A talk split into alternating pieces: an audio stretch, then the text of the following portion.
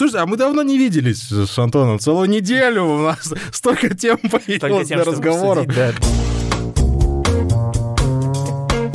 Прослушка.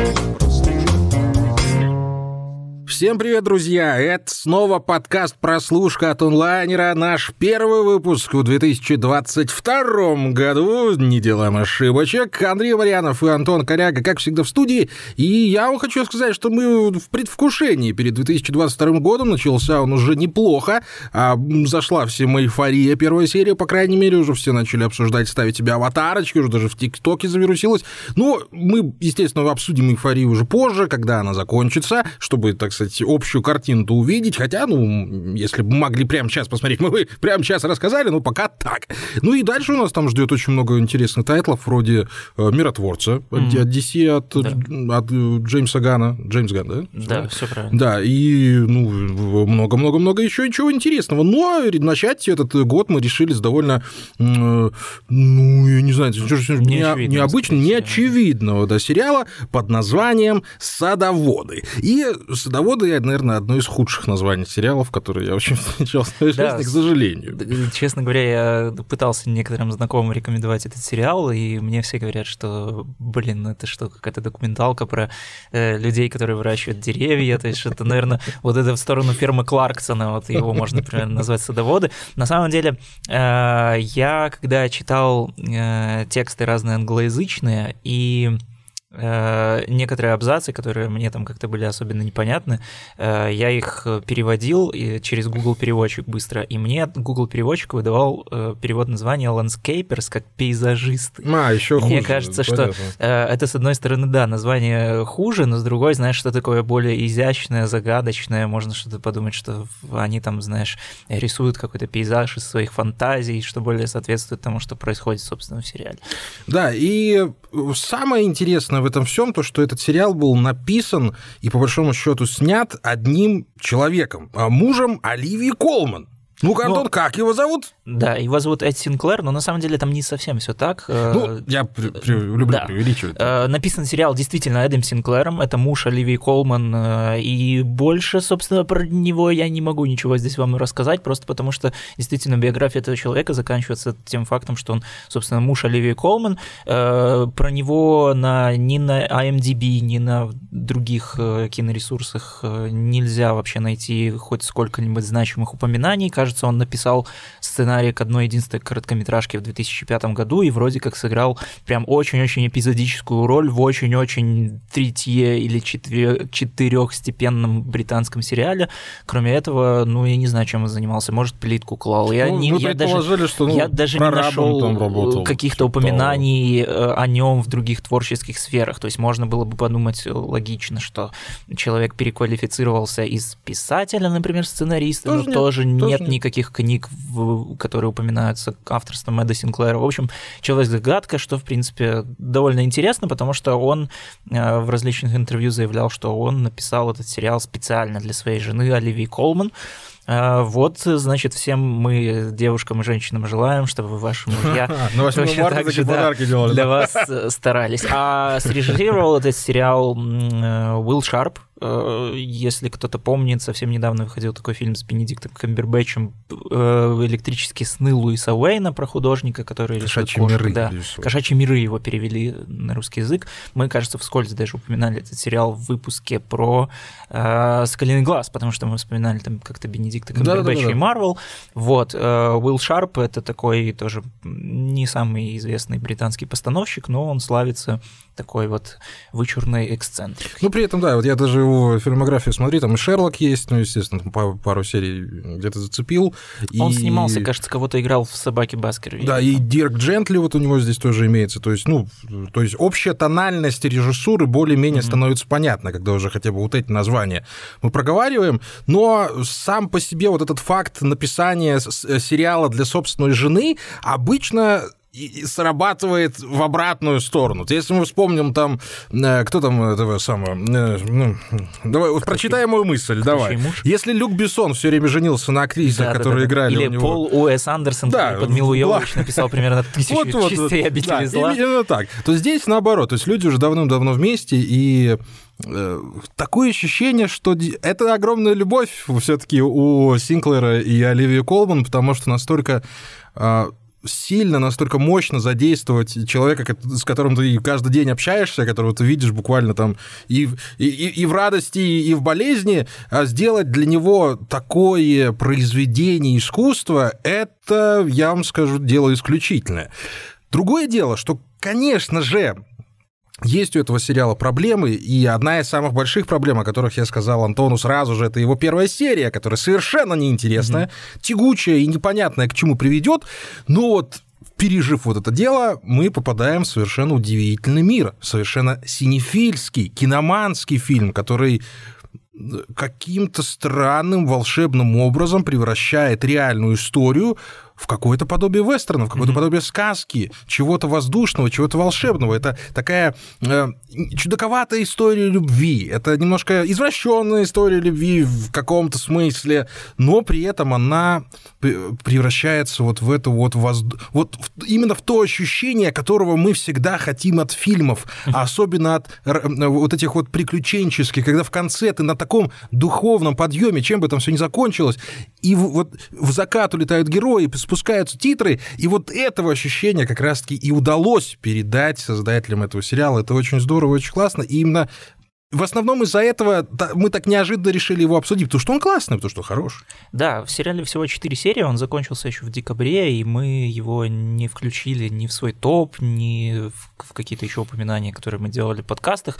Я думаю, что если бы мы его успели все-таки посмотреть до конца 2021 года, где-то он бы точно допроскочил, но вот как получилось, так получилось. Мы все-таки обещали, что мы будем еще там догонять, так что... Догонять много будем. Э, чего вы еще хотите. Да, и я думаю, что тут еще нужно сделать э, важный важное замечание о том, что мы не сказали, какой сюжет у сериала. Про что? Я только тебе хотел сказать, да. Э, очень сильный контраст между тем, что вы, скорее всего, прочитаете в синопсисах и описаниях на стриминг-сервисах, и между тем, что действительно происходит в сериале. Потому что формально это как бы true crime. Это сериал, который обещает такой вот прямолинейный детектив про то, как, значит, люди какие-то убили других людей, третьи люди их нашли, затащили в суд, и, значит, сейчас будут ковыряться в их мотивах, зачем они это все-таки сделали, а те их как-нибудь там изощренно изощренно обманывать.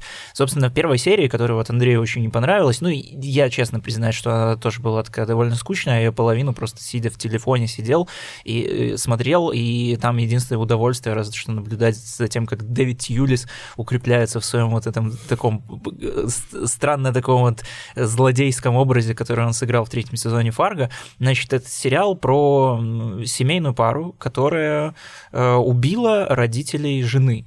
Э, они, значит, их убили, благополучно закопали у себя в саду, видимо, отсюда идет название садовода. Нет, там, и... там, там, там проговаривается, что есть, э, в самом сериале есть фраза, что в отношениях есть сады и садоводы. А, ну, То есть вот наверное, там да. прям прямым текстом это проговаривается, но так уж, так уж случилось, что садоводы подходят и к закапыванию трупов. Тут да. уж ничего я, не я думаю, что скорее тот, кто придумал русскоязычное название, вряд ли прям настолько углублялся в сериал.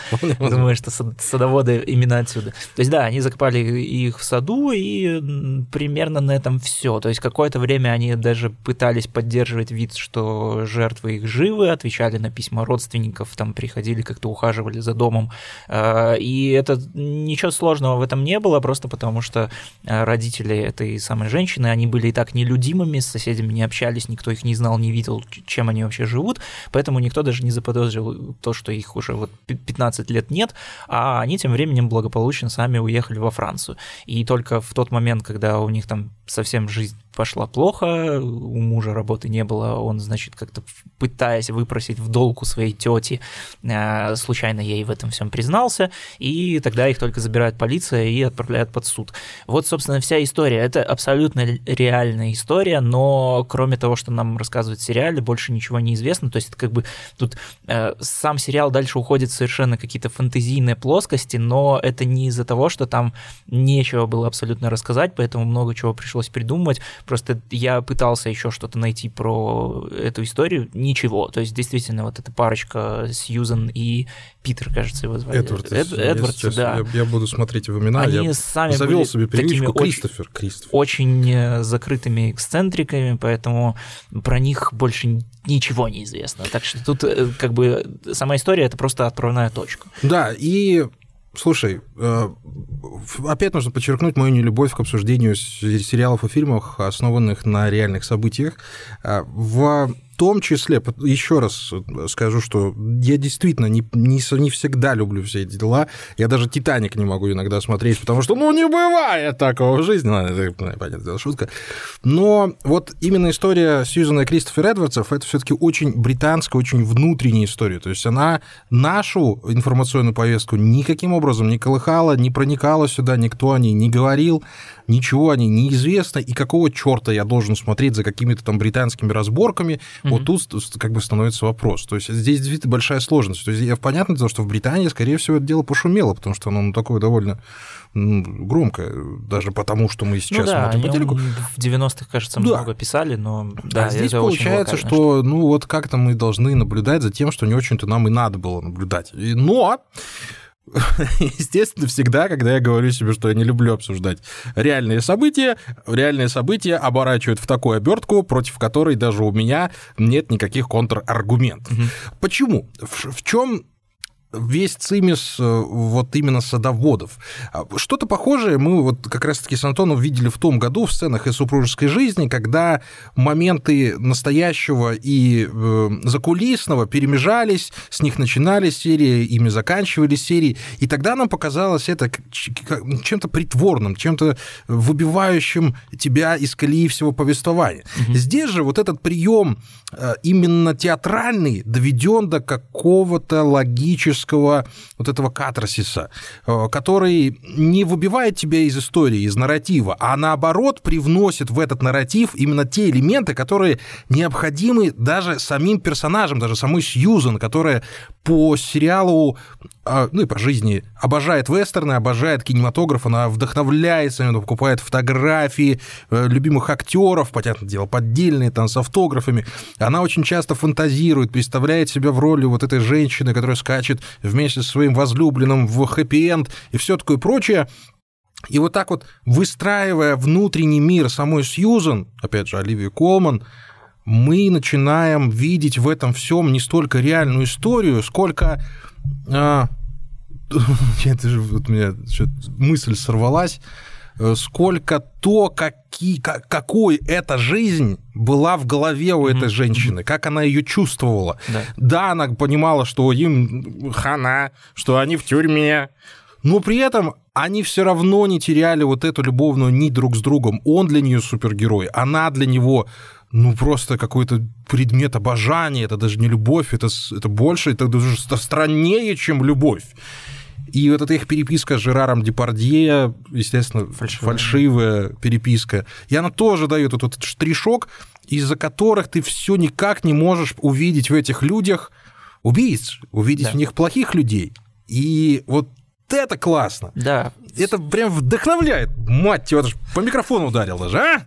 Да, все так. Э, у нас героиня, она действительно большая синефилка, и как бы э, все происходящее с ней, ей, видимо, удобнее, как-то комфортнее воспринимать через вот этот самый побег от реальности, потому что, ну, в какой-то мере вот эти полицейские допросы, вот эти все какие-то условности, в которые они попадают, это же очень сильно напоминает само по себе вот такое театральное пространство. То есть, когда у нас, если вы вспомните там какие-нибудь даже те же сериалы или фильмы, которые основаны на том, что, значит, следователь допрашивает э, подсудимого или там подозреваемого, а это же, ну, чистая театральщина, то есть как бы и э, здесь, наверное, я так предполагаю, что Уилл Шарп, постановщик, и, наверное, тоже э, Эд Синклер, сценарист, они из, исходили вот от этой мысли, а что, если выкрутить это все на максимум, что, если действительно представить как вот прям театральную сцену, чтобы у нас герои вот переходили из локации в локацию, попадали в собственные какие-то фантазии, фантазии, представляли, как будто бы это все происходящий фильм.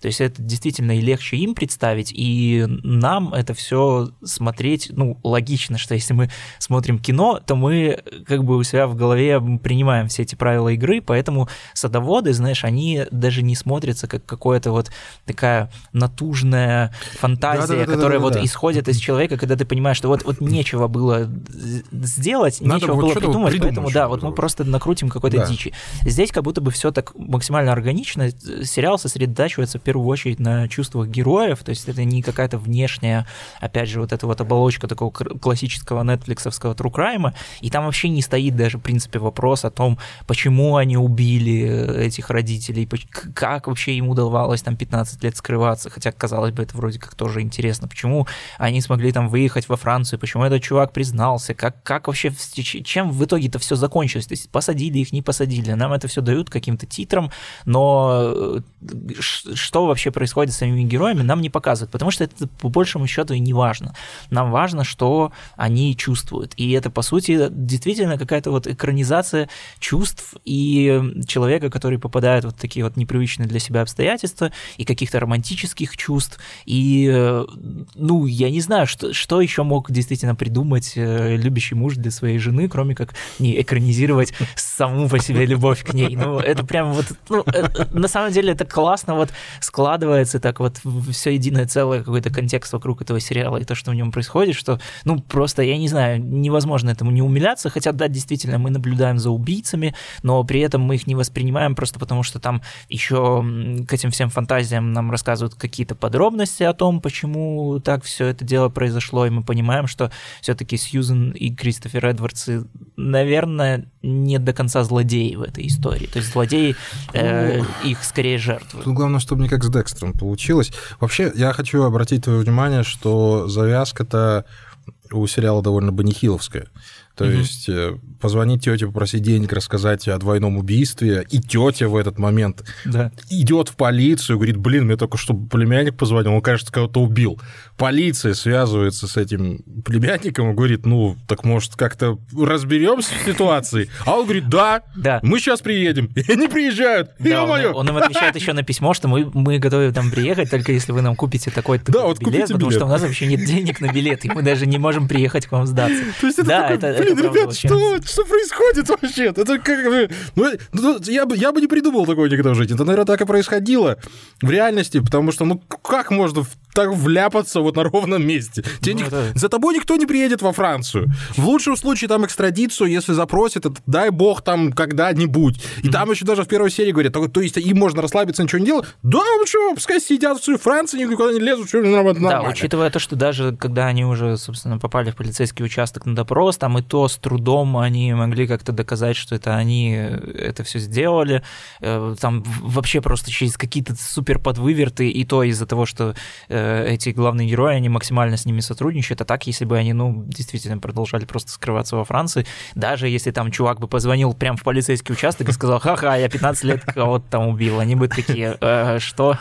Слушай, я, честно говоря, так и не понял, их признали виновными, но да, очень-очень важная деталь этого сериала в том, что почти э, в каждой, перед каждой серией, после, после каждой серии, особенно в конце, э, прописана фраза, что до сих пор э, Сьюзен и Кристофер не признают себя виновными. Mm-hmm. И это как бы вот на, на этом делается акцент что они не признают себя виновными. Вот уже все, все уже сидят в тюрьме, угу.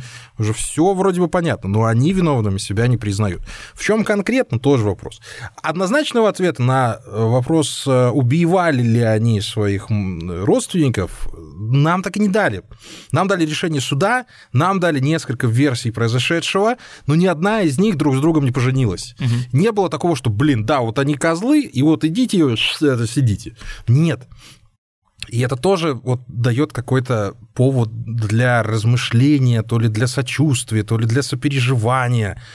То есть ты не можешь видеть в них однозначных убийц, потому да. что нет прямых доказательств, ну, по, по сериалу того, вот именно вот по, потому что нам показали. Вот прям стопроцентных э, доказательств их убийства нет. А как бы суммировав все улики, там, блин, сложно было бы принять какое-то другое решение, потому что выглядело все так себе, скажем прямо. Да, но опять же, они довольно сами по себе эксцентричные ребята, поэтому... Ну, я же по, да, по это, их поведению. это все равно, что смотреть фильм Джокер и верить в то, что Джокер, да, в конце концов, не окажется злодеем. Это, это было бы действительно странно. Но да, Джокеру тоже многие сочувствуют, поэтому почему бы не сочувствовать какой-то Ну. милой семейной паре, которая, скорее всего, совершила убийство, ну, если там не, не самообороны, то как минимум из каких-то веских личных причин. То есть я думаю, что если это все действительно там происходило так, как описывает Сьюзан, то, ну, блин, ее можно понять в какой-то мере, Ну да. хотя и оправдать тоже нельзя. А, и вот после вот этого странного начала, собственно, начинается самое интересное, и заканчивается оно совершенно прекрасно, потому что мы видим некие фантастические миры, какое-то э, вот именно столкновение театрального и киношного, а, вымысла и правды, постоянных каких-то неожиданных переходов. Вот я, я даже в первой серии вот не уловил этого приема, если ты помнишь, когда э, этот самый Кристофер уже начал э, переписку с э, полицейским, то они как бы видели друг друга там в толпе где-то, то ли еще где-то, как бы, Да, да, читая да. это письмо, проговариваю. Мне этот прием вообще показался каким-то ну, совершенно дурацким. Ну, он не читался, он не прочитывался э, вот в самом повествовании. Но потом, когда стало очевидно, что большая часть и большая часть, вернее, того, что мы видим, это фантазийная часть, то да, это уже как-то вот э, помирилось в моей голове с тем, что происходило в первой серии. Одна из великолепнейших сцен, когда э, в, в третьей, по-моему, э, во, во вре- прям во время допроса они перешли из одного павильона, из павильона допросной камеры в павильон сцены убийства, прям вот, вот одним кадром. Они выходят из павильона, идут Да, между, по, по да. съемочной площадке, заходят внутрь, там сидят живые эти мама и папа, и такие, так, а мне что сделать? Так, мне лечь? Да, все, я лег, сплю. Все, это, это, э, это вот то, что хочется видеть, то, что хочется смотреть. Это не претенциозность, нифига, это, блин, прием. Он сработал, он выбил тебя из колеи немножко, но ты понял, в чем дело. То есть тебя подготовили к тому, что такие ходы возможны, к тому, что вот этим мы и будем заниматься еще ближайшие 2-2,5 часа. Это одна из крутейших сцен вообще, которых я в сериалах видел. Я не ожидал Ну, такого. это знаешь, как, это как у фон Триера в Доголе примерно, когда ты сразу принимаешь вот эту условность, то, что там дом нарисован, все декорации нарисованы. ну там ты- уже ты совсем пон- выкручено. Да, ты- ты- ну и здесь, в принципе, тоже выкручено. Ну, Как бы понятное дело, что это э, бо- больше э, такого, как, не знаю, в этом, я даже не могу сказать, что это как-то логичный ход или не логичный. Ну, в общем, это более такой понятный для зрителя ход, когда тебе сразу говорят, ребят, тут, значит, 90% всего происходит в голове у главных героев. Не э, судите строго, Э, как это, это моя, моя первая работа, не судите строго. Вот.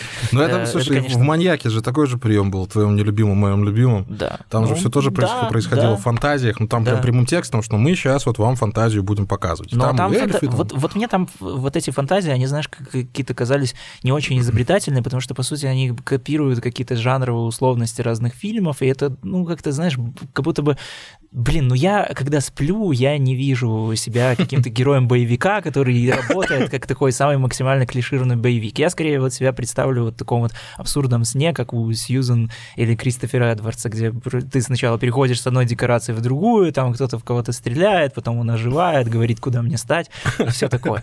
Э, Кстати, я вот еще параллельно с садоводами посмотрел фильм российский э, Бориса Хлебникова, называется «Солнечная линия», и обратил внимание на то, что там тоже такой же применяется прием. Значит, это фильм про то, как супружеская пара ссорится после новогодней ночи, и они тоже там ломают четвертую стену, выходят за пределы декораций. Мы видим о том, что там, значит, сидят э, ребята из съемочной группы, там несколько раз Юлия Пересильд говорит в камеру, что о чем мне... То есть, когда там ее муж э, Бурковский его играет, кстати, твой нелюбимый, кажется. Ну, сорян.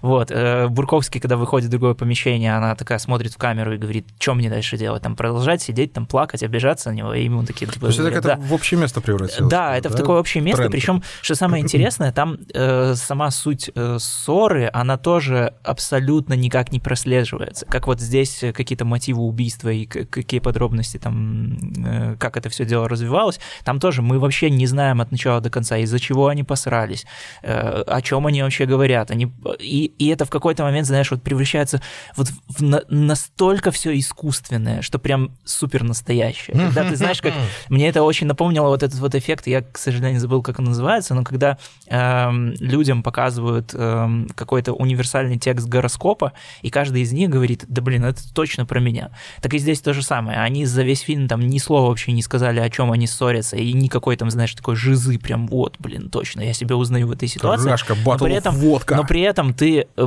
половину фильма понимаешь, что я могу себя поставить на, на их место. И вот это круто, на самом деле, да, это действительно можно вот э, расценить даже как какой-то тренд, ну не зря же в 2021 году у нас аж три вот таких произведения каких-то вышло, э, которые превращают вот эти все такие, знаешь, универсальные места, доводят их до абсурда и, и делают их вот такими вот театральными условностями. Ну, Это и... интересно, по крайней мере, за этим следите. Я думаю, что мы, возможно, еще где-то с этим всем столкнемся. Да, слушай, ну давай скажем прямо, это не новый прием, он просто как-то нам примелькался в этот mm-hmm. раз, потому что часто повторяется.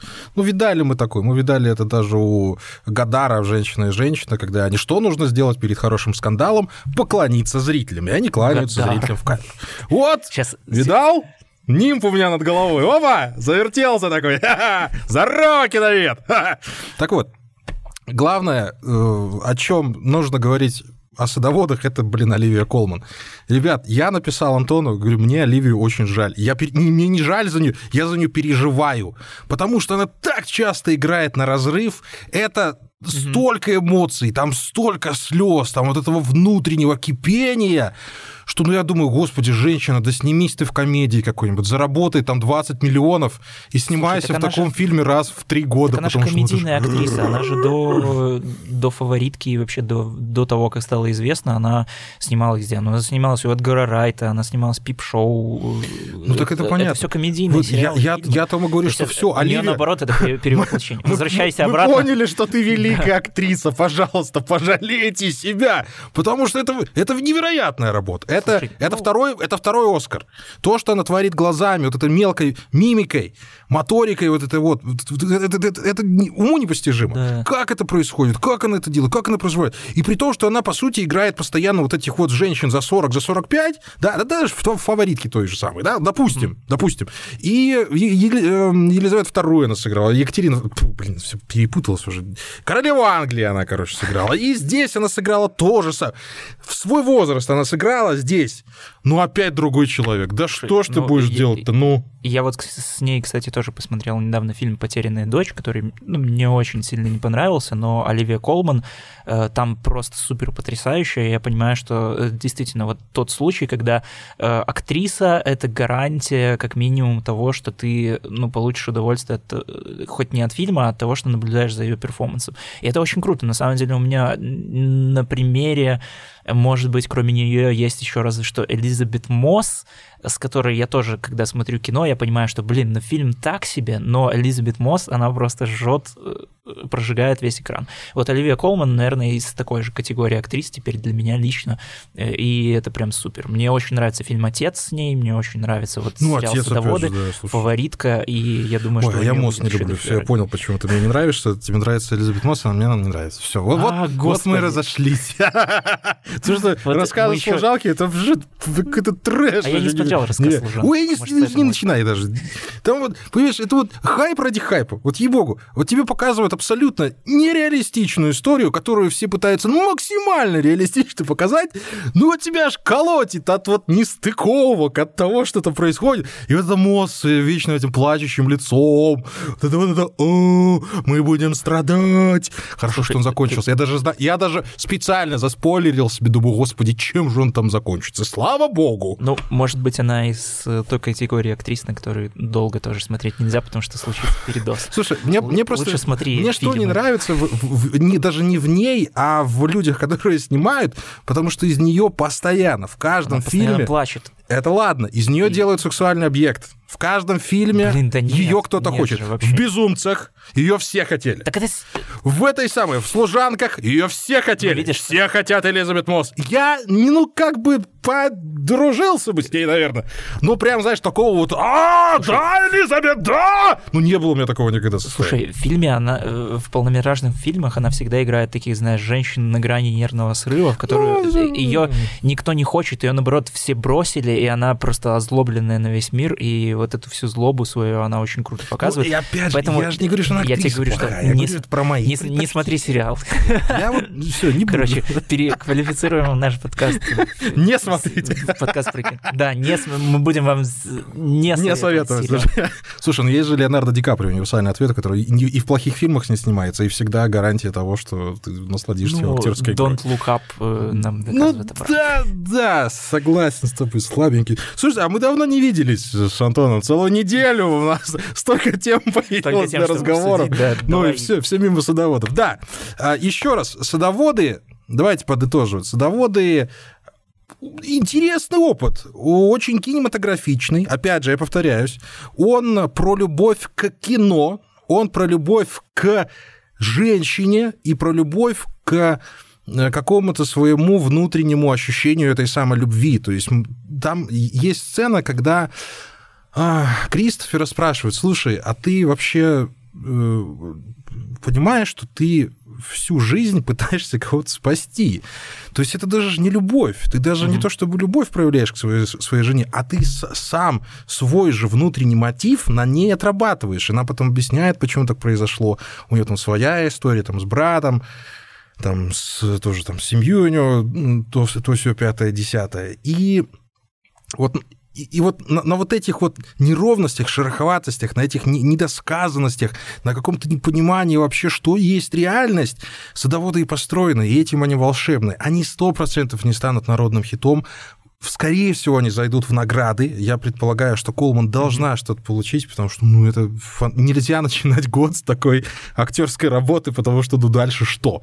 Дальше мы на Зин- Зиндаю посмотрим, конечно, там, судя по всему, она тоже от- отлично Ну, он просто вышел в такие довольно странные даты, как я понимаю, Да. что он не попал в Эмми э, прошлогоднее, и сейчас уже за год там накидают очень много сериалов, так что, ну, слушай, да, это сериал, это действительно очень такие классные, яркие, фактурные актерские работы, которые должны хоть где-то отметиться, но про то, что он не станет популярным, это сто процентов. Я читал параллельно комментарии, э, когда смотрел, э, больше все-таки пишут людей про то, что это как-то странно, непонятно, и я думаю, что, наверное, все-таки это тоже проблема отчасти вот этого маркетинга, который продавал сериал Мгм. в первую очередь как детективную историю. Это вообще Да. Абсолютно детектив не на 0%, Чуть-чуть, не, не на 1%. Чуть иначе смонтируете трейлер. Это, это очень частая проблема, и с этим сталкиваются и большие фильмы тоже. Даже если мы вспомним э, «Отряд самоубийц» первый, они обманули ожидания. И э, одним, одним лишь трейлером, понимаешь? То есть Мгм. там фильм же не про это был. Потом посмотрели трейлер, людям зашло, все перемонтировали, получилось бы что.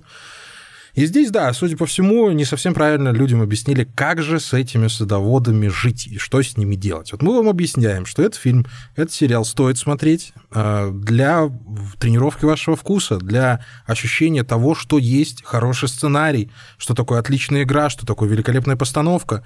Да и черт с ними, с низкими оценками. Это вот как раз тот момент, когда, ребят, вот что-то мы, мы тут куда-то не туда пошли, Да. и вот такие вещи нужно смотреть как минимум для себя. Это действительно редкая такая штучная работа. Особенно на ТВ. Да, и плюс еще сделанная с фантазией, опять же, потому что, ну, сколько мы слышали жалоб зрительских на то, что опять все одинаково, все по шаблону, да, даже там опять э, игра в кальмара, которую у всех, у всех- украла. Вот, пожалуйста, супер оригинальный сериал. Дарыйте. Э, Я даже не знаю, с чем его сравнить, чтобы, знаешь, как-то продать, что садоводы это типа вот X плюс Y и очень сильно похожи на работы вот такого-то, такого-то.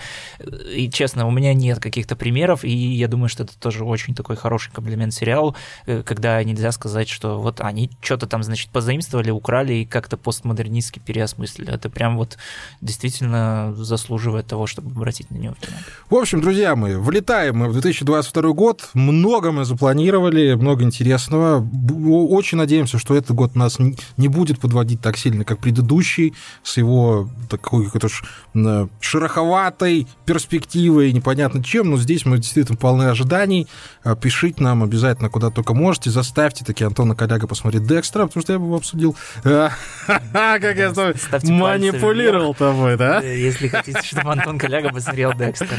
Да, э, с вами были Андрей... негде ставить пальцы. С вами были Андрей. Марьянов и Антон Коляга, друзья. Это был подкаст «Прослушка». Спасибо, что вы с нами. Совсем скоро услышимся. Пока. Пока-пока.